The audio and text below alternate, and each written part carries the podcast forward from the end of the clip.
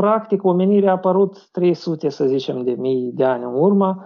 Uh, asta nu e nici, uh, nici o milisecundă la proporția a 13 întreg și 8 miliarde de ani de când există acest univers. S-au schimbat galaxii întregi, planete întregi. Din cauza că noi, oamenii, suntem persoane inteligente care nu doar vedem ce e în jurul nostru, ci și gândim, uh, analizăm, avem deducție și inducție, um, încercăm să formulăm din punct de vedere filozofic și fizic acest, această existență a Universului, a naturii din jurul nostru. Prin asta noi îl personificăm. Suntem ca un uh, microsuflet al acestui univers. Și de aceea acest principiu foarte nobil, frumos și idealist uh, și-a căpătat denumire de principiu antropic. Omul care definește universul și nu invers.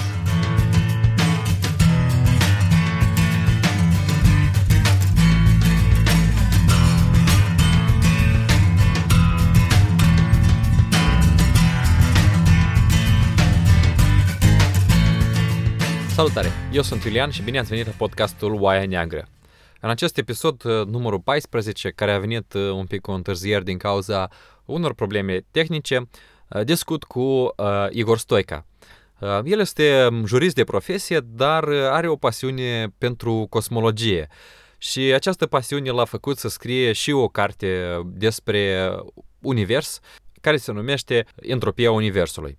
Discutăm despre începutul Universului, despre ce vedem și nu vedem în cosmos, precum și sfârșitul acestuia. Aceste subiecte ar putea părea detașate, dar când ne aprofundăm în înțelegerea mărimii întregului univers, precum și uh, vârstei acestuia uh, pe care nici nu ne-o putem imagina, uh, trecem parcă printr-o criză mică existențială în care ne căutăm locul în acest spațiu practic gol, Astfel ajungem să discutăm și despre principiul antropic, care este rolul nostru, ființelor atât de mici, în acest uh, spațiu-timp uh, larg, sau poate că întreg universul obține sens din cauza noastră, din cauza umanității.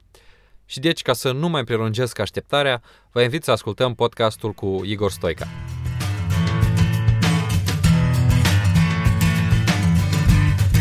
Stăm de vorbă cu um, autorul cărții Entropia Universului, Igor Stoica. Uh, domnule Stoica, bună ziua și mulțumesc că ați acceptat invitația să veniți la acest podcast. Bună ziua, cu plăcere.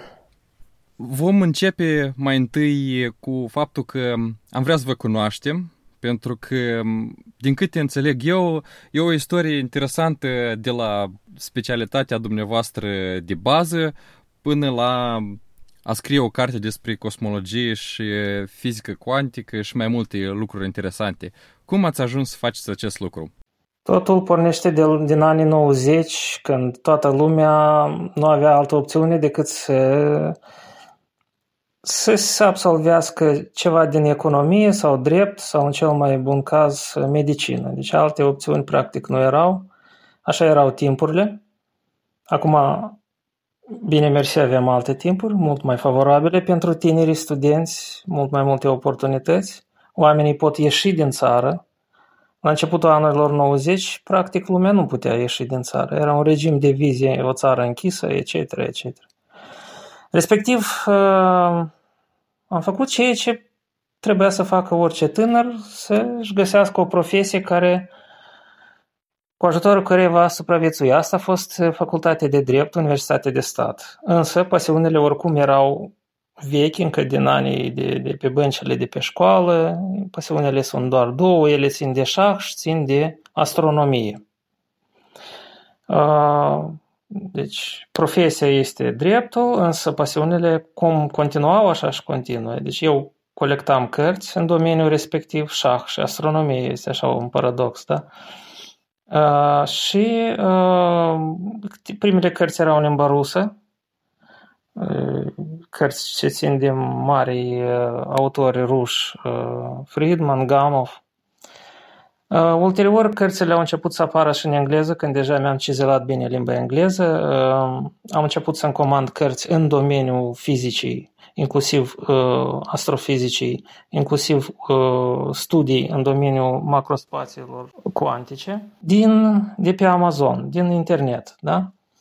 Și s-a făcut așa o selecție o mare de informație care eu o țineam doar pentru mine până când nu am discutat cu un autor, este vorba de Dorian Furtună, care mi-a dat o sugestie foarte bună, ia și fă o selecție, o sinteză a tot ceea ce ai citit în domeniu, fiindcă e foarte interesant.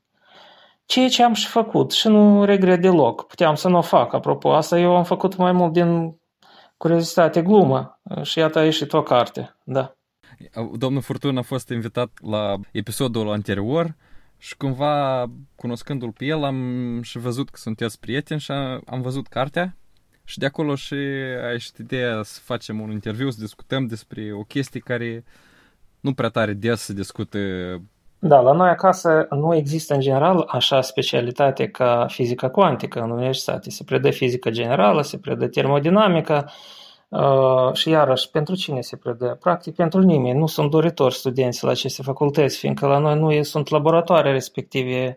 Uh, specialiștii deja trăiesc cu anii 70, cei care predau, ei nu sunt în anii 2019, uh, unde pentru orice student, practic, este obligatoriu să facă măcar o dată în viață o vizită la CERN, uh, deci la uh, Centrul European de Cercetări Nucleare de, de sub Geneva și așa mai departe. Uh, de aceea, practic, la noi în spațiul românesc, eu sunt ferm convins în București și în România situația e mult mai bună, dar nu, nici pe departe nu e atât de bună ca în Massachusetts Institute of Technology sau în Marea Britanie sau oriunde. Uh, și în literatura română noi nu avem uh, studii specializate, acestor domenii foarte profunde, eu aș spune. Și asta e un vid, un gol care trebuia suplinit. Iată, l-am suplinit pe măsura care am fost în stare să o suplinesc și iarăși doar sub aspectul entropiei macrospațiilor mai mult. Haideți să trecem deja atunci la pasiunea dumneavoastră și vom vorbi despre cosmologie, spațiu, univers, entropie și multe alte chestii interesante. Uh, dar cred că ar fi util să începem cu vreo definiție.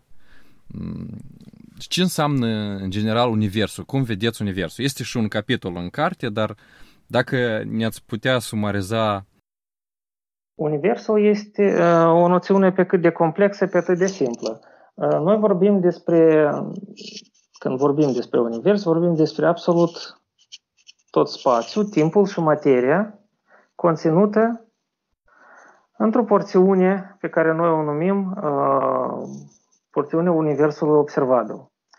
Ceea ce este în afara Universului observabil, noi putem doar să presupunem. Noi acum discutăm despre Universul observabil. Este așa o noțiune. Deci Universul observabil este ansamblul timpului, spațiului și materiei concentrate într-un interval pe care noi îl numim, fizicienii îl numim câmp scalar. Deci câmpul scalar, în marea parte sa, nu este gol, nu este un vid absolut. Dacă câmpul scalar a universului observabil ar fi fost un vid absolut, nu ar fi existat universul propriu-zis. Ar fi existat un vid, adică nimic. Din cauza că în acest câmp scalar, scalar în, continuu, în continuu sunt o mulțime de fluctuații la diverse niveluri și nu doar la niveluri cuantice, ci la niveluri macro. Respectiv, acest câmp scalar trăiește, cum spunem noi. Deci, săgeata timpului a început să curgă din momentul Big Bang-ului. Universul observabil și-a luat existența în momentul Big Bang-ului. Ce a fost până la acest moment? Uh, de exemplu, Hawking spune că e absurd de pus asemenea întrebare, alții spun că nu e absurd. Aici e o polemică. Uh-huh. Dar uh, dacă luăm în tot ansamblu, deci timpul, spațiu, deci timpul, anume săgeata timpului, fiindcă ea e îndreptată doar într-o singură direcție și ea nu curge re- reversibil, deci ea este irreversibilă. În acest sens, deci tot timpul spațiul și materia, inclusiv antimateria, și nu doar materia barionică, ci și cea întunecată, ci și energia întunecată, deci tot, da? Asta și este Universul. Foarte simplu. Deci nu, nu, nu inventăm uh, ceva mm, uh, spiritual, uh, obscur, ascuns. Universul este ceva elementar care mm, a apărut 13 întreg și 8 miliarde de ani în urmă. Iarăși, să nu intrăm în speculații, să zicem că există un număr infinit de universuri pe care noi le presupunem și alte chestii de genul ăsta, astea tot doar sunt presupuneri. Universurile nu pot fi verificate. Big Bang-ul se verifică foarte simplu. Microwave background, uh, cosmic background, deci uh, radiația cosmică de fond. Iei un uh, radio analog, pornești antena într-o, într undă mm, UV, așa numită, unde nu se prinde niciun canal de TV radio și auzi așa un foșnet, foșnet, în continuu. Asta și este fonul uh, electromagnetic uh, care se numește radiația cosmică de fond. El arată direct că uh, într-un timp, să zicem X, noi deja s-a calculat acest timp, e 13 și 8. Deja sunt discuții că e mai puțin un pic, dar oricum, să zicem simplificat 13 și 8 miliarde de ani. Acolo un milion în plus, în minus, nu da, are nu, diferență. Nu are diferență. Deci acest fon, uh, el avea o, ca să zicem așa mai, mai simplu, din punct de vedere fizic, el are o, o dimensiune de undă de aproximativ 2 mm. Deci, timp de la Big Bang până încoace, undele s-au întins, s-au diluat. Deci, fonul deja foșnește mai cum spun muzicienii, cu sunete mai uh, de bas. Mm-hmm. la început erau ultra sunete, deci la început undele erau foarte, frecvența era mai înaltă decât frecvența gamma, mai înaltă de gamma, da? E o mm-hmm. frecvență uh, a inflației, așa numită. Ea, ea depășește viteza luminii, fiindcă în acea perioadă inflaționistă, câteva secunde după Big Bang, lumina propriu-zisă nu exista, apropo. Exista extinderea spațiului prin inflație. Prin, vorbim de spațiu, vorbim și de timp. Extinderea la o rată foarte, foarte mare. Deci vorba de, deci într-o vă spun așa, dacă s-au, s-au făcut calcule aici încă Max Tegmark, foarte bun aparat matematic a dat și Neil Turok, este așa un astrofizician renumit care predă în uh, Stanford, pare mi se. Păi iată, ei au făcut un calcul așa mai detaliat, au luat mai mulți parametri astronomici și așa mai departe, se vadă cam, cam ce dimensiune ar fi avut Universul la un minut, la 60 secunde, da? La 60 mm-hmm. secunde după Big Bang. Deci dimensiunile erau aproximativ cât dimensiunea căii lacteele a noastre. Deci aproximativ 100 100-110 mii ani lumină. Deci timp de 60 de secunde, inflația a extins spațiul timpului la o mărime de o sferă, mărimea, să zicem, căii noastre lactee. Puteți să vă închipuiți ce a fost peste o 2 secunde, 3, 4, 5, un miliard de ani. Inflația s-a oprit, apropo, peste câteva secunde după Big Bang, ca să știm. Și deja extinderea avea un caracter domol liniștit, în sens că nu era atât de exponențial uh, mare. Dar, iată, în, prim, în primele 60 secunde, iată așa o, o extindere. De aceea, dacă vă uitați la această grafică, puteți chiar Wikipedia să deschideți să scrieți Big Bang și veți vedea o, un fel de infografică, uh, așa un punctișor luminos, cum e, și din punctișorul ăsta, imediat așa în sus și în jos, așa, o extindere foarte, foarte mare. Ca să înțeleg, în timpul acestei expansiuni, sau înainte de expansiune, universul sau cum îl cunoaștem noi era într-un loc... Era în singularitate. Ce înseamnă asta? Singularitatea este o noțiune din fizică și ea vine nu doar din uh, găurile negre, da? în interiorul găurilor negre este, există în centrul sferelor, ele sunt sfere, se află în spațiu 4D, deci 3D plus timp, 4D, da? Uh-huh. În centrul acestor sfere există singularitate, un punct cuantic, să-l numim, care fizicienii îl numesc singularitate. Toată gravitația acestor macroobiecte este orientată spre acest centru. Deci totul, toată materia cade în acest punct. Acest timp, acest, această singularitate nu se extinde, ea, ea e, e, e stabilă. Da? Dacă mm-hmm. materia în afara singularității este instabilă, în singularitate este stabilă. Și densitatea ei tinde spre infinit, deci tinde spre transfinit, spunem noi, fiindcă cuvântul infinit nu este corect. Transfinit, asta e E ceva ce tinde spre infinit, însă poate fi catalogat în anumite condiții, cu anumite valori. Păi iată, Universul, uh, să zicem așa, până la Big Bang, era în singularitate. Întrebarea este foarte simplă și la această întrebare, uh, uh, în primul care insistent acum în secolul 21 o pune, asta este Andrei Linde, el tot insistă E un mare fizician, academician, rus, apropo, emigrat în SUA. Toți, practic, specialiștii buni, practic, au emigrat deja și din spațiul ăsta, post-sovietic. Păi iată, el își pune întrebarea. Această, ce era înainte de această singularitate și dacă această singularitate a existat o perioadă infinită de timp în stare stabilă. Și de ce, iată, totuși a fost destabilizată și s-a extins brusc prin Big Bang. Deci Big Bang asta nu înseamnă explozie, nici într-un caz asta nu e explozie, asta e extindere a spațiului. Explozia asta înseamnă când în fizică o concentrația gazelor și temperaturii dintr-un, dintr-un obiect împrăștie în toate părțile rămășițele, rămășițele acestui obiect. În cazul dat nu se împrăștiau rămășițe, ale singularității, ci se extindea singularitatea însăși.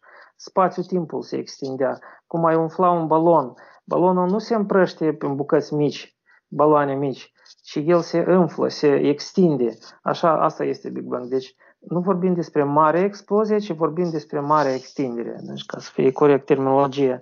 Deci Andrei Linde punea întrebarea ce uh, era, cât, de, cât timp ar fi putut, conform legilor fizicii, Mm, exista această singularitate stabilă. Și uh, răspunsul, iarăși prin formule, este un, eu am pus apropo acolo unul din, din surse în carte ce ține de uh, lucrarea sa. Răspunsul este că această stare stabilă a durat o perioadă transfinită de timp, însă totuși finită de timp, în care energiile concentrate în această singularitate se contraechilibrau. Cu alte cuvinte, ce înseamnă contraechilibrarea energiilor? Iată, de exemplu, noi acum vorbim cu dumneavoastră, producem unde electromagnetice și uh-huh. sonore. Uh-huh. Aceste unde, ele au amplitudini diferite. Uh-huh. Toate undele noastre care noi acum le producem, ele au amplitudini pozitive. Să ne închipăm, avem un aparat care ar genera simul cât noi vorbim, unde, antiunde. Unde mm-hmm. cu amplitudini negre, antiunde care ar pleca în sensul minus, în jos, cu da. un grafic, dacă ne uităm. Păi iată, dacă acest aparat ar genera exact aceleași antiunde, exact cu aceeași amplitudine, cât de tare noi nu am striga în această cameră sau unde ne unde ar fi fost o tăcere mm-hmm. practic perfectă. Da. S-ar anihila undele și antiundele unele pe altele. Cu toate că există o...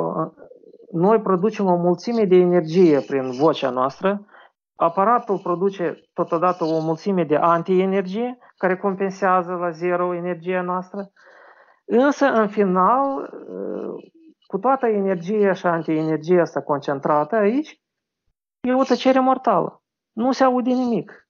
Există, închipuiți-vă stare, există energie, însă energia se află în uh, echilibru perfect. Acest echilibru perfect se numește singularitate. Uh-huh. Atunci când cineva întrerupe acest echilibru, se produce dezechilibru și se produce ceea ce noi vorbim Big Bang. Când brusc acest aparat ceva se strică și nu mai creează amplitudini normale și începem noi în sfârșit să ne auzim unul pe altul aceste unde încep să, să fie propagate, să iasă energia în, în timp și în spațiu. Respectiv, de ce și-a pus Andrei Linde starea de echilibru perfect de la început de Big Bang până la Big Bang s-a întrerupt? Asta e o întrebare fundamentală pe care nici, nici într-un caz Hawking nu vrea să-și o pună. Eu credea că e absurdă. Asta înseamnă că mai vorbit despre ceva absurd. Deci, dar oricum e bună întrebarea. Ea ține de câmp scalar și ține de matematică curată.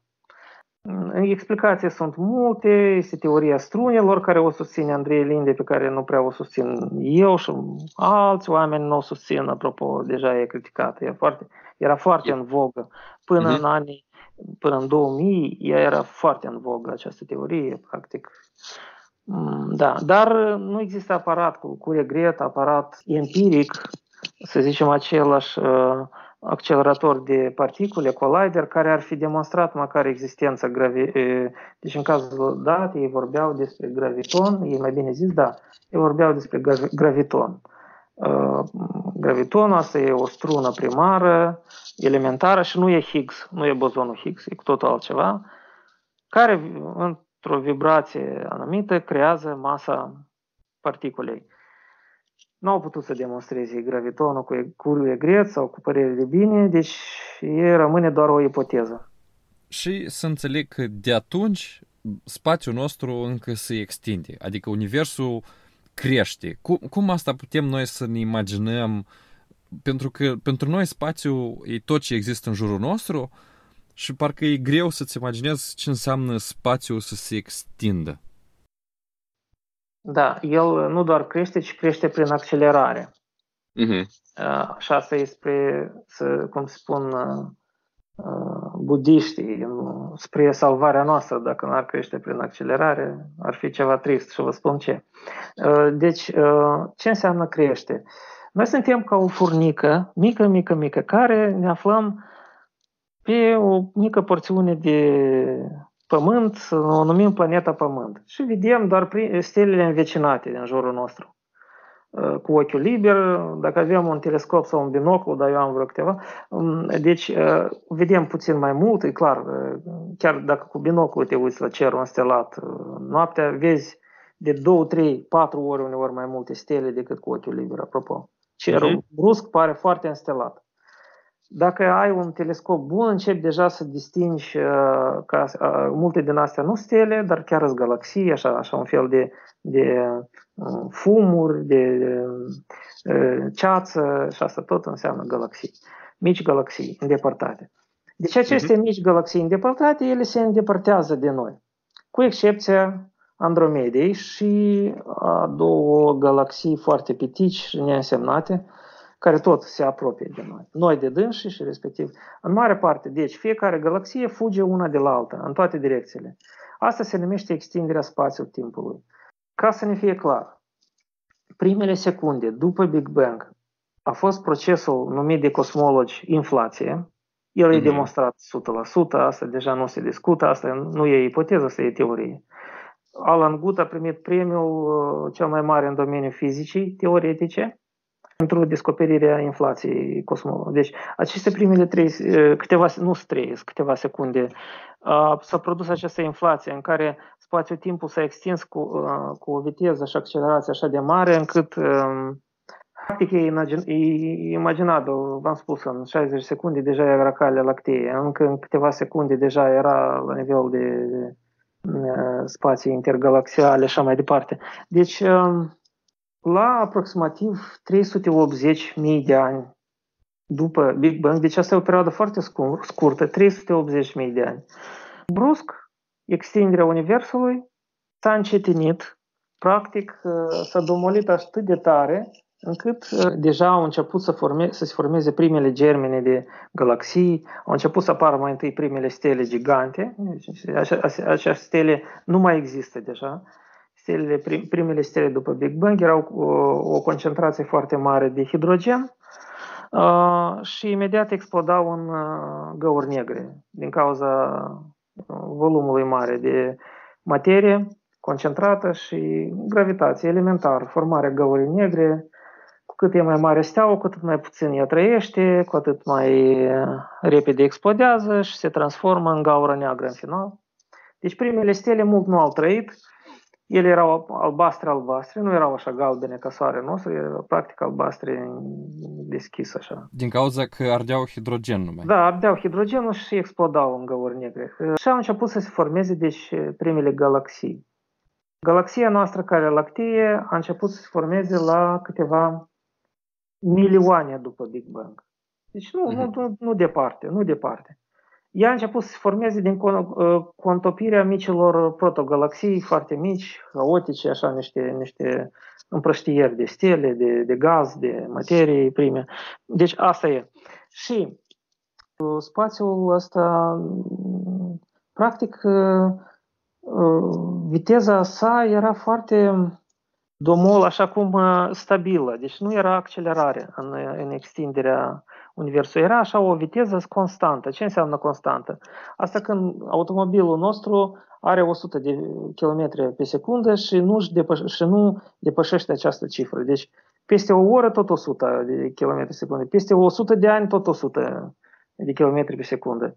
Deci nu există accelerare a procesului, da? Uh-huh. Vă închipuiți, după încheierea inflației și aproximativ vreo 8 miliarde, 7, 8 miliarde de ani, 7 aproximativ, jumătate miliarde de ani, acest univers avea o viteză, viteză, nu accelerație, de extindere constantă, stabilă, liniștită, domolă, să o numim așa, plată, mai zic fizicienii. Ce s-a întâmplat 5 miliarde de ani în urmă, practic nimeni nu înțelege și nu știe și nu poate demonstra, însă brusc această viteză a început să-și iei amploarea, să a apărut accelerația extinderii. Accelerația extinderii, noi toți o numim energie întunecată. Deci energia întunecată, ea exista după, chiar după Big Bang, însă era la un nivel cuantic extrem de neînsemnat, incomparabilă cu orice materie barionică, oricare n-a fie. Și așa mai departe. Acum, la momentul de față, accelerația asta continuă, ea este lentă, însă este foarte stabilă și în accelerare. Respectiv, noi acum vorbim despre 70 km pe secundă, extinderea spațiu-timpului, la un megaparsec cub de spațiu. Ce înseamnă parsec? Parsec asta e 3,26 ani lumină. 3,26 mulțit la 1000, asta e distanța aproximativ dintre două galaxii mici învecinate, foarte mici învecinate. Păi iată la 3 uh, milioane aproximativ de ani lumină, așa un cub de sferă. Asta nu e mare, nu e o porțiune mare de, de spațiu în univers. Spațiul se extinde în continuu cu 70 km pe secundă. El devine tot mai mare și mai mare cu 70 km pe secundă. Asta se numește energie, efectul energiei întunecate, asupra spațiu-timpului în anul 2019. În anul 2020, deja probabil vom vorbi de 70 întreg și ceva, 71, poate 72, sunt calcule diferite, km secundă și tot așa, și tot așa. Ca fizicienii au calculat așa numită sfera Hubble. Sfera Hubble asta sfera Universului observabil până unde noi putem uh, distinge cu aparatele noastre radio și telescoape. Deci radioscoape și telescoape. Doar uh, până la uh, viteza atingerii limitei vitezei luminii. Undele nu pot, uh, undele în spațiu nu pot să se propage uh, mai, uh, mai rapid decât viteza luminii. Respectiv, în, af- în afara sferei Hubble, noi nici nu putem observa galaxiile. Fizic nu le putem observa. Cu ce viteză se extind ele acolo nu este clar, însă este clar un lucru că ele se ex- depășesc viteza extinderii în afara sferei Hubble, depășește viteza luminii. Deci nu 70 km pe secundă, dar mai mult de 300 de mii de km pe secundă. Și de ce, ca să fie clar, de ce noi vorbim de doar de 13 întreg și 8 miliarde de ani după Big Bang, dar și totodată vorbim de aproximativ 92, 92 miliarde de ani lumină sfera Hubble în diametru. De ce e atât de mare? De ce nu e 13, dar e 92? Deci de, de vreo câteva ori mai mare. Din simplu motiv că în decursul la aceste 13 miliarde de ani, Universul s-a extins. Iar începând cu 5 miliarde de ani în urmă, accelerația devenea tot mai mare și mai mare uh, și uh, deja s-a atins această cifră de 92 miliarde de ani, această sferă Hubble pe care noi o putem observa, tot ce e în afara ei se deplasează cu viteze mai mare. Spațiul, timpul se deplasează, nu particule. Însă și spațiul se extinde cu viteza mai mare de 300 de mii km pe secundă Respectiv, uh, uh, niciodată nu vom fi în stare să detectăm ce e acolo. Și deci, ca să rezum, aparatele noastre nu pot vedea obiectele atât de departe pentru că uh, lumina nu se propagă la fel de rapid ca expansiunea spațiului. Deci e ca și cum ai nota împotriva unui curent foarte puternic. Sigur, sigur. Iată, lumina e fotonul, luăm fotonul. E o particulă cu toate care proprietăți de undă, deci e Maxwell, da? E și undă și particulă simultan, asta noi toți știm de pe băncile școlare, dar fotonul, el se mișcă, el e electromagnetic, deci e o undă electromagnetică, el se mișcă în spațiu. Dacă însă spațiul îi se împotrivește și se extinde cu o viteză mai mare decât viteza deplasării acestui foton, respectiv fotonul niciodată nu va ajunge la ochiul nostru. Permanent va fi întins acest spațiu și el va fi oprit practic pe loc sau uh, se va, um, se va deplasa chiar în, în direcția opusă, fiindcă însăși spațiul se împotrivește um, ajungerii acestui foton în telescopul nostru, în radioscopul nostru. Și există un efect interesant care e consecință acestui fenomen presupunând că vom avea urmași peste câteva milioane de ani, urmașii vor vedea mai puține stele pe cer și, în general, acesta va arăta foarte diferit decât cel pe care îl vedem acum. Da, ca să, să vedeți, cu ochiul liber noi permanent vom vedea același cer, fiindcă noi vedem doar stelele care sunt în galaxia noastră. Noi, practic, nici, nici galaxii altele nu le vedem cu ochiul liber, cu excepția Andromedei. Ea se vede cu ochiul liber. Restul noi nu vedem cu ochiul liber. Tot ce vedem, iată, ieșiți într-o noapte undeva în câmp, unde nu sunt lumini de oraș și vă uitați-vă așa la un cer înstelat unde nu sunt nori și veți vedea toate stele care le vedeți, ele sunt doar ale galaxiei noastre. Și undeva o Andromeda acolo, care tot apare ca o stea.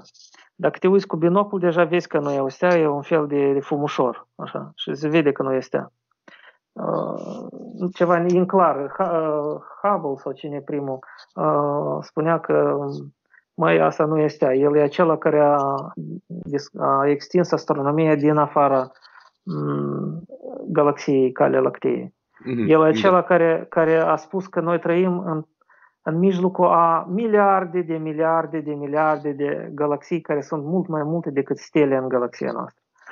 El a fost acela care a, care a demonstrat extinderea spațiu-timpului uh, cu accelerare. Cu accelerare. El chiar și-a, pe timpul său, el greșit a calculat accelerarea, el a calculat la 100 km uh, pe secundă la un megaparsec, e cam mult. Uh-huh. A greșit. Formulele erau mai, metod, telescoapele erau mai, uh, mai imprecise, erau multe dificultăți tehnice și nu s-a ajuns la o cifră mai exactă. Efectul Doppler nu putea fi calculat um, exact. Uh. Dar oricum, el a, făcut, el a făcut niște descoperiri enorme, uh, de aceea și telescopul actual american îi poartă numele și, apropo, el era jurist și avocat. Da, mă gândesc oare nu e rolul uh, dumneavoastră pentru că a avut uh, tranziție similară de la profesie la interese? Da, tai că său tare mult vrea să-l facă un renumit lawyer, fiindcă el provine din, provenea dintr-o familie înstărită și vrea să aibă un birou de avocatură, să facă bani și mai departe, dar iată el s-a dus în California și privea stelele. Studentul care cu excelență a absolvit, apropo, jurisprudență în SUA. Nu, o zi nu a vrut să lucreze în domeniul dreptului. Da, e ironic, dar în același timp ne dă inspirație tuturor că poate ne vom putea schimba destinul la un moment dat rapid și spre bine. Da, doar într-un stat dezvoltat. Omul poate să-și permită asemenea lux. Sau chiar în fosta Uniune Sovietică, unde erau institute, unde tinerii specialiști, doritori, amatori, astronomi, erau selectați, chemați, laboratoare, se investea. Spuneți-mi, vă rog, ce laborator noi avem în Moldova? Nu avem niciun laborator serios. Avem telescoape vechi, planetarii vechi, mai mult ca atât, eu de pe eBay pot să-mi cumpăr un telescop mai performant decât planetariul ăsta din Chișinău, care îl are. Apropo, dacă am bani suficienți. Eu îmi cumpăr un telescop care are o rezoluție și o, o oglindă mai bună decât uh, cele care sunt încă de pe timpul anilor 60. Bine, atunci haideți să facem o mică paranteză dacă tot am început să discutăm despre aceste teme. De ce să studiem astfel de subiecte atât de detașate, atât de nepractice sau a căror utilitate noi nu prea o vedem? Ce mișcă oamenii să studieze aceste lucruri și de ce o țară ar trebui să-și bată capul să ofere finanțare pentru studii în astfel de domenii? Deci Einstein era un simplu clerc într-o agenție de uh, eliberare a patentelor în Elveția, cu un salariu mizerabil, fiind un asistent chiar acolo, și scria, lucra asupra unei teorii absolut abstracte în anul 1905, care el a denumit o teorie specială a relativității, o sinteză a formulelor lui Minkowski, Hendrik Lorentz și alții. Iar în 1915 a format teoria generală a relativității. După ce el a început să fie foarte vestit, renumit, chemat, solicitat, plătit și așa mai departe. Dar de ce el asta a făcut? Asta e pentru, pentru orice om, asta e o bună întrebare. El putea, în general, să elibereze patente și să nimic să nu mai facă altceva. Deoarece curiozitatea omului nu poate fi oprită, în primul rând. Efect practic, fizică teoretică practic niciodată nu a avut, însă studiile aprofundate în domeniul fizicii, inclusiv verificarea formulelor în laborator, în Geneva, în Statele Unite, în Europa, oriunde n-ar fi, duc la descoperiri uh, șocante, practic, uh, în ultimul timp, eu mai n-aș spune săptămânal. Ele țin de multiplicarea tranzistorilor uh, în uh, chip, în uh, circuitul electronic. Ele țin de multiplicarea numărului de qubits în calculatoarele cuantice care sunt în prezent, există, ele sunt deja în vânzare, de, emise de către IBM, în primul rând, ei sunt lideri, și Google tot.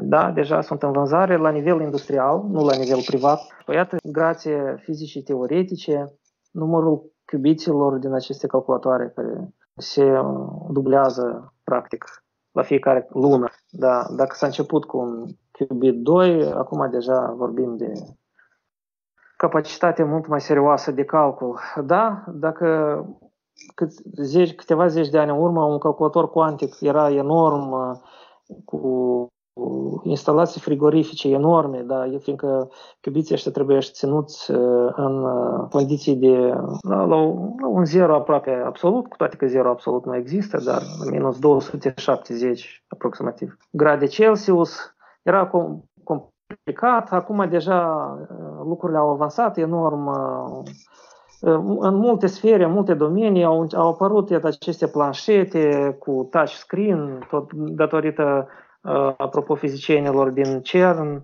Uh, deci multe, multe avantaje noi avem, uh, umblăm cu Apple în buzunar și așa mai departe, tot da, grație acestor fizicieni, fiindcă ei primii au fost pionieri care au zis că iată, hai așa ecran să, să încercăm, poate lucrează, cum ar fi mai bine de poziționat electronii, placa și așa mai departe, ca să reacționeze.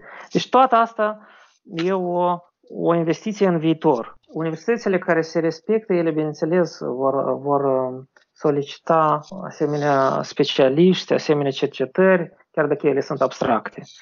Cunoașterea vi- viitorului universului nostru e importantă pentru supraviețuirea omenirii.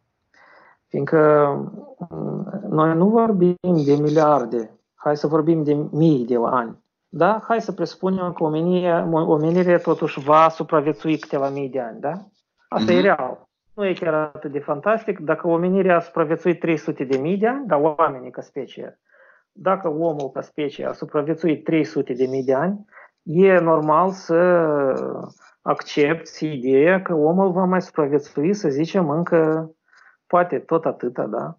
Păi iată, vă spun, peste 300 de mii de ani sau peste 100 de mii de ani sau peste 50 de mii de ani sau peste 10.000 de ani, luminozitatea soarelui nostru va fi mult mai pronunțată. Temperatura medie pe Pământ va fi, în mod inevitabil, mult mai, ridic, mai sporită. Mult mai sporită. Și nu doar cu câțiva, câteva grade. În acel timp, practic, nu vor exista ghețare. Asta este clar ca bună ziua deoarece în acea timp probabil omenirea va trebui deja să se repoziționeze în traiul în subteran, da, sub pământ. Va începe să caute alte adăposturi mai îndepărtate de soarele nostru, care deja își va arde o mică parte de hidrogen, transformând în heliu, heliu transformând în elemente mai grele. Deci toate astea, dacă nu le știi, nu știi cum să te aperi încă noi întotdeauna ca specie am tins să, să ne autoprotejăm de pericole, nu doar de asteroizi, fiindcă de asteroizi încă se mai poate de supraviețuit. Bine, dinozaurii nu au putut supraviețui, că a fost uh, nimicit, uh, să zicem, fondul forestier, uh, plantele, dar omul supraviețuiește el și fără multe plante. Dar asta nu e întrebarea. Întrebarea este că noi suntem sortiți în a cunoaște viitorul nostru, a ne proteja și a ne asigura ca generațiile viitoare, și asta nu o face doar Elon Musk sau alții, generațiile viitoare să se simtă în condiții mai safe, cum spun englezii. Doar așa. Dacă te gândești doar la soarta ta și nu investești nimic în uh, viitor, așa și vei rămâne. Dar, uh, oricum, uh, altă cale nu avem. Polonizarea planetei Marte și așa mai departe. Apropo, cât de paradoxal asta nu ar suna și cât de anti-ecologic, dăunător mediului asta nu ar... Uh, fiindcă unde vine omul, vine, cunoaștem cu toții, vine mizeria, dar omul vrea să supraviețuiască pe seama planetelor. Bine, adică mizeria vine pe pământ pentru că aici există și alte organisme cu care ar trebui să împărțim același mediu și aceleași resurse. Dacă ne mutăm pe Marte, procesul ar fi diferit pentru că acolo nu există viață. Poate dacă niște microorganisme, dacă avem noroc, nu am avea decât să remodelăm materia pe care o vedem pe Marte. Să remodelăm pietrele, să remodelăm atmosfera, etc. Eventual după multă colonizare, am putea da și de o planetă cu organisme și atunci am avea o altă discuție. Dar pe Marte ce ar însemna un dezastru ecologic? Hai să ne gândim în felul următor, referitor la dezastru ecologic. Chiar alaltă ieri, pare mi se, în Twitter, știți, la noi nu e dezvoltat Twitter-ul, dar în Occident e foarte dezvoltat. Musk a făcut așa un tweet că ar fi bine totuși de gândit mai serios la producerea exploziilor, a fost scurt, el a scris, eu transpun în, în română, la producerea exploziilor termonucleare la polii înghețați, unde încă se presupune că este um, apă în gheață uh, a Marte. Uh-huh. Deci explozii nucleare pe Marte, obligatoriu. Exploziile nucleare pe Marte va elibera, se, se presupune, iarăși în teorie, și CO2 ascuns din, din subsol în sub Marte, deci nu e sol. Va crea un spațiu mai mare strat de, de gaze, cu mai multă radiație, bineînțeles, dacă e explozie nucleară, deja e radiație, da? Absolut. Planeta e mică, ea e, e mai mică de două și jumătate, uh-huh. practic trei ori mai mică decât Pământul. Deci radiația se va răspândi pe întreaga planetă. Însă și chestia dată presupune impurificarea planetei.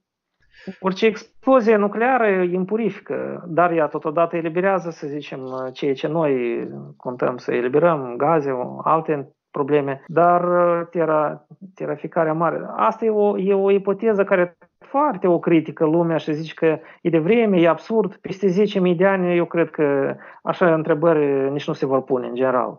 Când vor sta cu plus 70 de grade temperatură Celsius afară, lumea cu sub condiționere nu vor mai pune asemenea întrebări.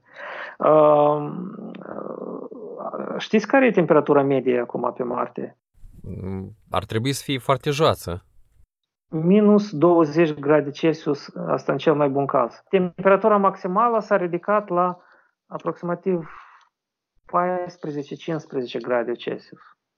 Asta unde este soare, unde este zona sorită, unde nu e mult praf, deci 14-15. Peste 10.000 de ani, acolo nu vor fi 14-15, dar vor fi 30-20, cam ca la noi. Asta e și eu înțeleg pe care mor de râs și zic că e prematur și ăștia doar falimentează, adică dacă observați, Musk deja de 20 de ani tot falimentează în ochii unora. Din faliment în faliment și în tot nu mai falimentează omul, tot mașini produce. da, da, da, da, da. Dar unii tot numai despre faliment și vorbesc. De 20 de ani eu tot aud că el falimentează și tot nu văd cum oare, unde el falimentează, ce falimentează. Bine, atunci haideți să continuăm tranziția spre discuția cum va sfârși Universul. Noi nu vom ajunge să-l vedem, dar dacă se, ne teleportăm undeva în viitorul îndepărtat, care sunt teoriile dominante despre cum Universul nostru se va finisa? Mm, da. Deci sunt trei mari compartimente, trei mari viziuni, să le numim așa. Și fiecare poate fi adeptul la oricare din aceste viziuni, apropo, fiindcă ele toate au dreptul la viață. Ele toate pot fi întemeiate din punct de vedere a fizicii teoretice, a teoriei relativității. Aceste viziuni sunt următoarele. Big Crunch, Big Rip și Big Freeze. Mm-hmm. Să le luăm la, la rând. Da? Toate sunt valabile, nu, nu pot să zicem că doar așa și eu când aud discuții că doar teoria strunilor e dre, sfântă sau begrip doar e sfânt, nu mai este. Deci prima, totul se învârte în jurul energiei întunecate, la nivel de procente. Da? Uh-huh. Noi nu vorbim ce a fost 5 miliarde de ani în urmă, vorbim ce e acum. Acum, la momentul de față, conform calculelor fizicienilor, aproximativ 70% din toată energia conținută în ceea ce numim noi univers observabil este energia întunecată. Energia aceea despre care eu am vorbit, care se împrăște spațiul-timpul în toate direcții, cu accelerare, la o viteză de 70 km pe secundă, la un megaparsec cub de spațiu. Energie întunecată. De ce e întunecată? Foarte simplu, așa i-au pus dark energy, deoarece nu poate fi detectată de către detectorii noștri electromagnetici. Cu alte cuvinte, radiotelescoape, diferite uh, micro, diferite device-uri cu microunde sau alte chestii. Deci ea nu e la nivel de microunde, nu e la nivel de electromagnetism, ci e la nivel de extindere gravitaționară pură. Deci 70, da? Restul 25 aproximativ vorbim de uh, materie întunecată. Ce înseamnă materie întunecată? Acea materie care nu poate fi detectată direct de către electromagnetism, de către aparatele electromagnetice ale noastre, care nu influențează, nu au unde, nu emit lumină, unde audio, sonore, raze gamma și așa mai departe, dar această materie se conține în marea parte a haloului galaxiilor, în special mai ales galaxiilor spiralice și nu doar tuturor. Haloul asta este brațele acestea ale galaxiei spiralice și anume spațiul interstelar ale lor. Ce uh-huh. înseamnă spațiul interstelar? Este spațiul stelar. Spațiul stelar asta e sistemul nostru solar. El e foarte mic. Da? Restul deja e spațiu interstelar. Până la, restul, până la Proxima Centauri, cea mai apropiată stea, sunt aproximativ 4 ceva ani lumină. Pe păi restul e spațiu interstelar. Dacă observăm, marea parte a galaxiei e compusă din spațiu interstelar, nu spațiu stelar. Da? Procentual, asta e mare parte, asta e 90% din galaxia noastră. Păi iată, haloul galaxiilor este anume acest spațiu interstelar. Și el, este, el îi conține în sine această materie întunecată care menține intact toate stelele în poziția sa fixată, pe braț, care se rotesc cu o viteză constantă și uniformă, doar datorită acestei materii întunecate. Ele se, se rotesc uh, uniform și nu haotic și nu... Și restul 5%. 5% asta e ceea ce vedem noi cu ochiul liber tot. Pe noi înșine copacii, stelele, lumina, sunetul care îl auzim, uh, uh, radiația care nu o simțim, însă care este în spațiu, alfa, beta, gamma, uh, particulele, toată tablița Mendeleev, tot asta se numește materie barionică și ea e doar în jur la 5% din întregul univers. Care este soarta Universului? Revenind la întrebarea dumneavoastră, foarte simplu. Big Rip. Asta sună așa.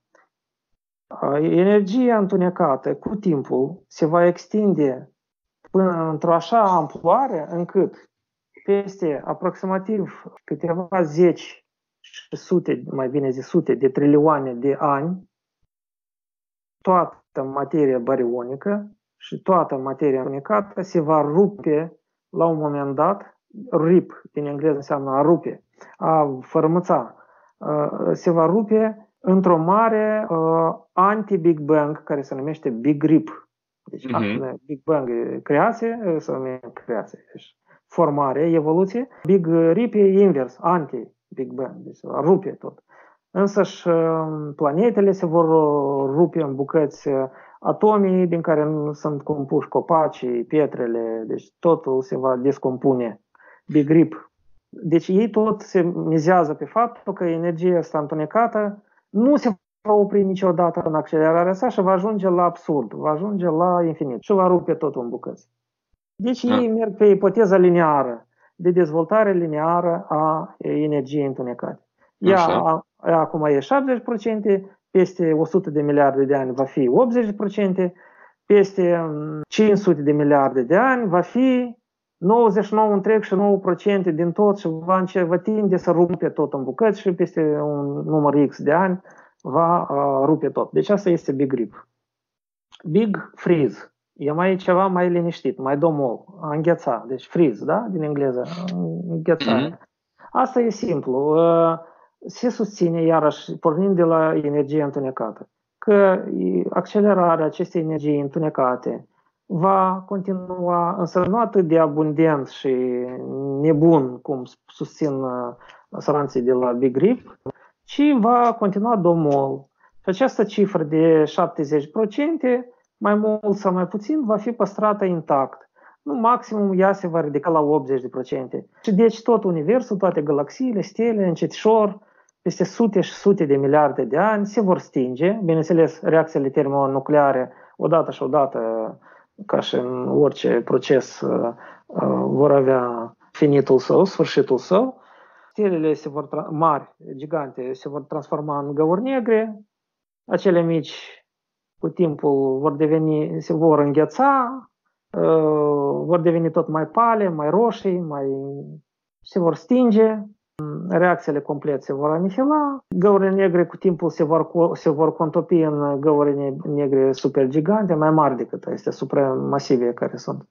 Și totul în jur se va transforma în întuneric, galaxiile vor fi împrăștiate în toate părțile și lumea va vedea doar galaxia Calea Lactee, sau mai bine zis doar porțiune ale acestei Calei Lactee, doar câteva stele din jur, Proxima Centauri și alții și gata și totul va îngheța într-o stare așa amorfă de lumină puțină și uh, uh, unele stele care sunt cele mai bătrâne, cele mai bătrâne stele vor fi, bineînțeles, ăștia piticii roșii, ei sunt cei mai longevivi, ei, ei, uh, reacțiile nucleare între sunt uh, domole și um, de ce practic, universul va fi dominat de piticii roși. Big Freeze, da? Și ultima, Big Crunch, care tot are voie la existență, această teorie. Big Crunch este primul care a, a adus-o în vizorul lumii, asta a fost Alexander Friedman, 100 de ani în urmă, un tânăr rus care a murit la aproximativ 20, nu știu, 5 de ani, dar a reușit să facă niște formule că, din, pe baza la cele a lui Einstein.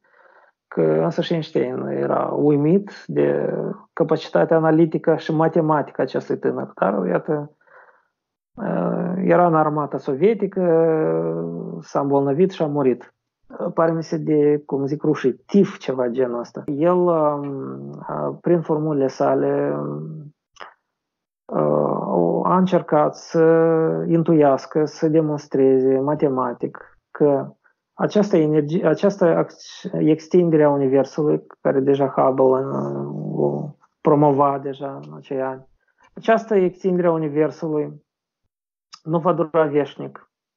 Și mai devreme sau mai târziu, această accelerație va fi sortită în cetenirii, iar apoi chiar stopării.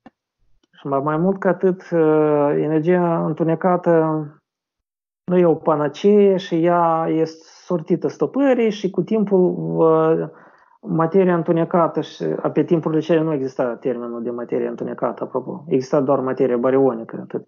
Deci materia, să zicem așa, își va lua amploarea și cu timpul, cu timpul, galaxiile, cum se îndepărtau, vor începe încetișor să se apropie unele de altele tot mai, mai rapid și mai rapid, până nu se vor contopi într-o, într-o mare concentrație de materie, de galaxii, de găuri negre, de tot, uh, de radiație, uh, care se numește uh, Big Crunch, unire, unificare într-o singularitate.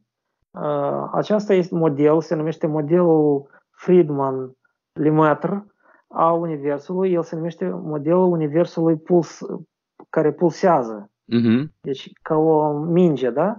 Care ca, o, ca un balon apare, se umflă, se umflă, se umflă, se umflă, ajunge la niște proporții mari, critice pentru, materia, pentru energia întunecată. Iar așa acest termen atunci încă nu exista, dar oricum, el numea constanta cosmologică a lui Einstein. Așa îl numea Friedman. El nici nu știa că cu timpul vor demonstra că e energie întunecată, etc. etc.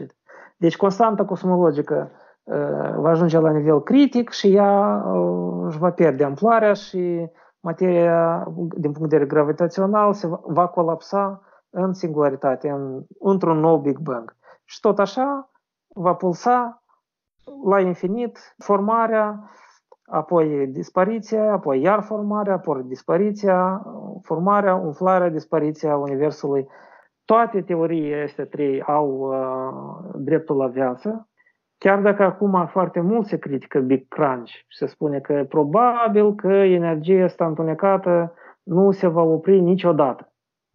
Hai să nu fim atât de uh, convinși, fiindcă da, ea e în accelerare, uh, datele empirice Vom vedea ce vor arăta datele empirice, să zicem, peste 1000 de ani. Hm. Atunci ne vom face concluziile, fiindcă observațiile deja se fac doar de câțiva zeci de ani, nu mai mult. Timp de zeci de ani tu nu poți să-ți faci o concluzie amplă. Ți trebuie măcar 1000 de ani de observație ca să înțelegi trendul corect.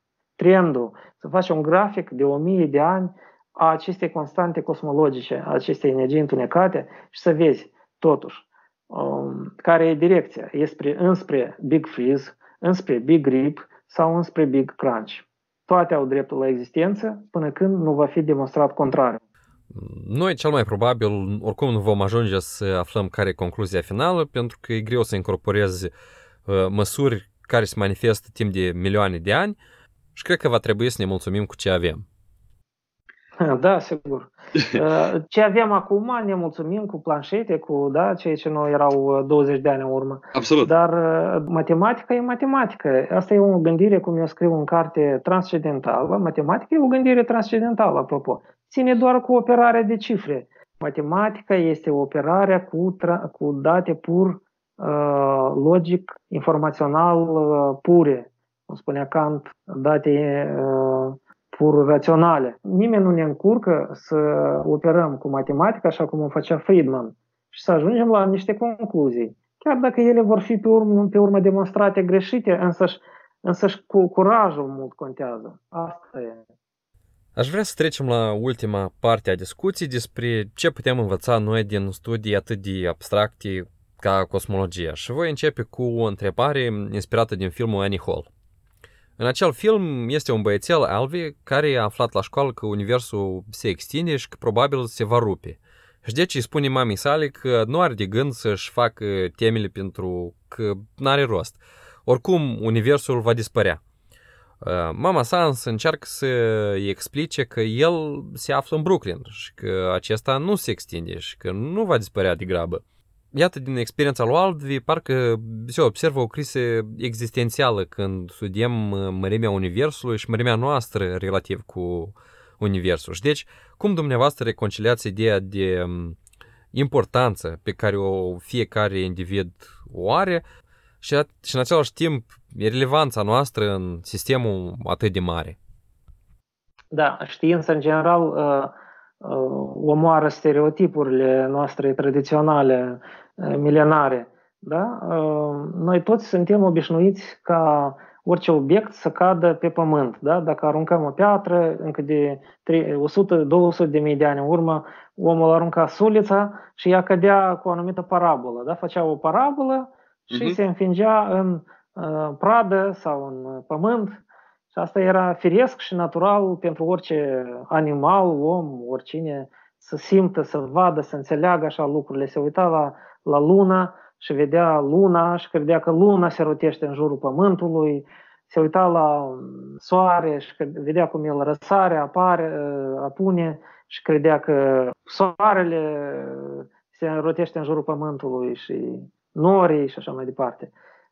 Totul e totul se schimbă atunci când omul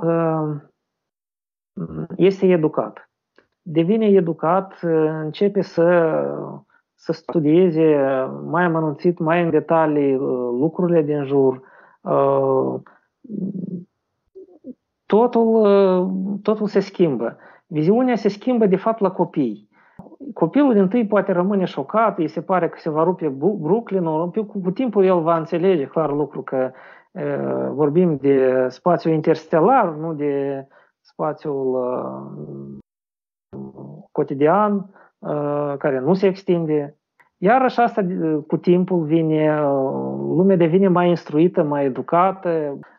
Eu sunt ferm convins că copilul din secolul 21 cunoaște mult mai mult, vede mult mai în ansamblu și are un orizont mult mai lărgit decât copilul, ăla care de 100-200 de ani în urmă, care era la țară, la un plug de lemn, lângă un cal, uh, ara împreună cu taică să zi și noapte pământul și nu mai vedea nimic altceva în afară de buruiană și iarbă pe câmp.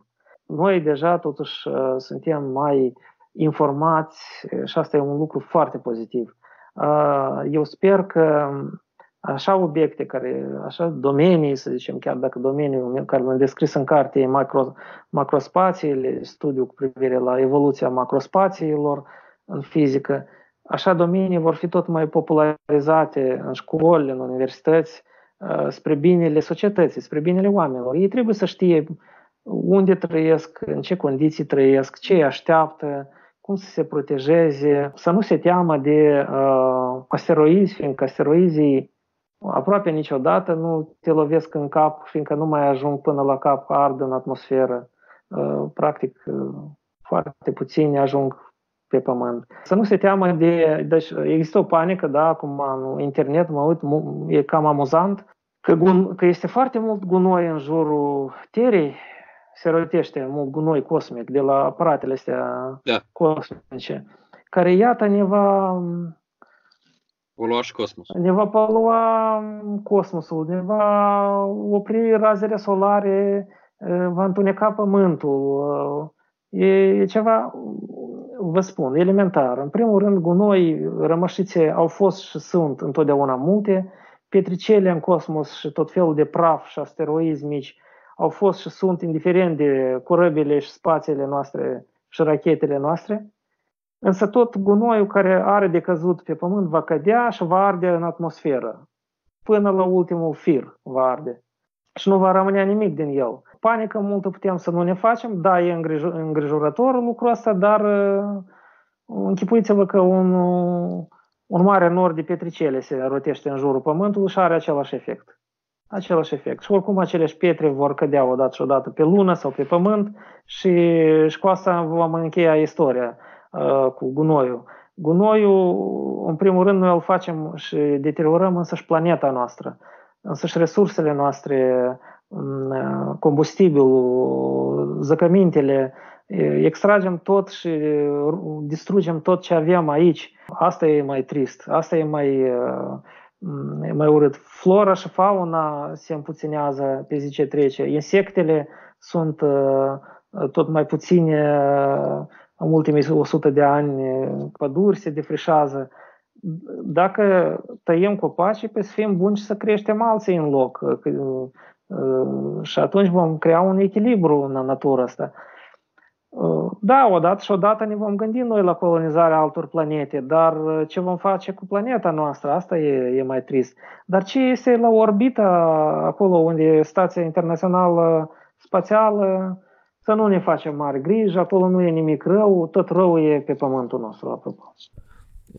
Când ne uităm din nou la acest univers mare și analizăm rolul nostru în acesta, Uh, primul sentiment care ne lovește pare să fie un fel de nihilism. Uh, însă dacă ne uităm la argumentele oamenilor ca Max Tegmark și cumva implicit în filmulețul Pale Blue Dot um, al lui Carl Sagan, uh, ei cumva spun că chiar dacă universul e atât de mare și lipsit de sens pentru că este atât de inorganic și indiferent de mișcările noastre, Totuși, anume inteligența noastră și capacitatea de a simți și conștientiza lucrurile oferă universului din jurul nostru un sens, cel puțin subiectiv, și am avea responsabilitatea și însărcinarea să-l explorăm, să păstrăm organismele cu care trăim pe această planetă și, în general, poate să încercăm să atingem o armonie. Dumneavoastră, ce părere aveți despre aceste argumente? ce ați spus acum, ați, ați redat cu cuvintele dumneavoastră ceea ce a, a rostit în Cosmos, seria, seria este Cosmos, Carl Sagan, a, se numește principiul antropic. Uh-huh. E, e, fan, e o chestie fantastică care rez, poate fi rezumată, cum și a spus și dumneavoastră, e corect, absolut, și eu voi repeta foarte simplu. Da, rolul nostru în univers este egal cu zero, luat la masștabul universului. Noi trăim, și asta iarăși eu deja parafrazez ceea ce a spus Sagan, noi trăim în ultima milisecundă a ultimii secunde de, după Big Bang. Practic, omenirea a apărut 300, să zicem, de mii de ani în urmă, Uh, asta nu e nici, uh, nici o milisecundă la proporția a 13 întreg și 8 miliarde de ani de când există acest univers. S-au schimbat galaxii întregi, planete întregi. Soarele nostru nu este uh, stea de prima generație, ci este de generația a treia, apropo.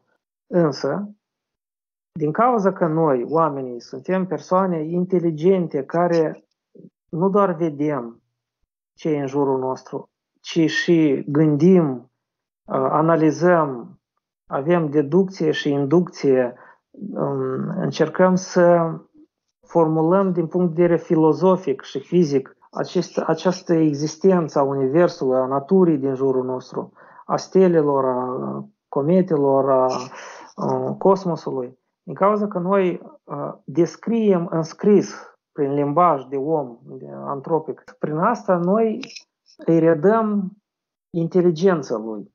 Prin asta noi îl personificăm. Suntem ca un uh, microsuflet al acestui univers.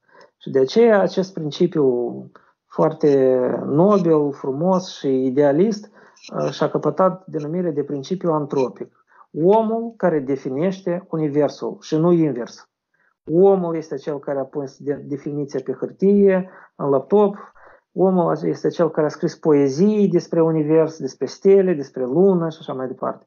Omul este punctul culminant care poate va dispărea în curând, să zicem, această etapă a existenței Universului, dar oricum înseamnă că cândva a existat în Univers așa o perioadă scurtă în care a existat ființe organice cu inteligență superioară, capacitate de gândire analitică, pe nume Homo sapiens, care au scris poezii, l-au descris și asta e principiul antropic.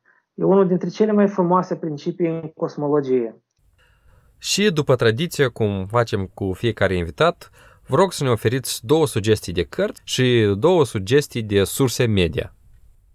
Eu voi fi banal când voi spune despre două sugestii de cărți, voi spune din domeniul meu preferat, cartea care obligatoriu oricine trebuie să o citească, The Brief History of Time, scurtă istoria timpului de uh, Stephen Hawking, mm? și o carte mai, mai complicată, e deja pentru cei care au citit-o pe prima carte, Așa. e cartea Mathematical Universe de Max Tegmark, Universul Matematic. E o carte excepțională, omul a descris uh, universul din punct de vedere matematic, uh, fizica din jur, uh, a făcut niște comparații cu istoria matematicii foarte excepționale. Deci astea două cărți, da? Dar ce ține de, de YouTube canale sunt uh, o mulțime de canale dedicate științei, și anume fizicii. Este PBS Channel, este un canal așa, Visos, da? Știți Visos? Mm-hmm. Da. Visos, ceva de genul ăsta. Uh, e bine să știi, cunoaște, deci ceva informativ la nivelul uh, elementar, deci școli medii. Ei sunt canale foarte distractive, foarte uh, cu grafice, cu infografice bune, uh, deci astea sunt. Bine, mulțumesc pentru interviu, pentru aceste idei interesante și succes în continuare cu următoarea carte. Mersi mult!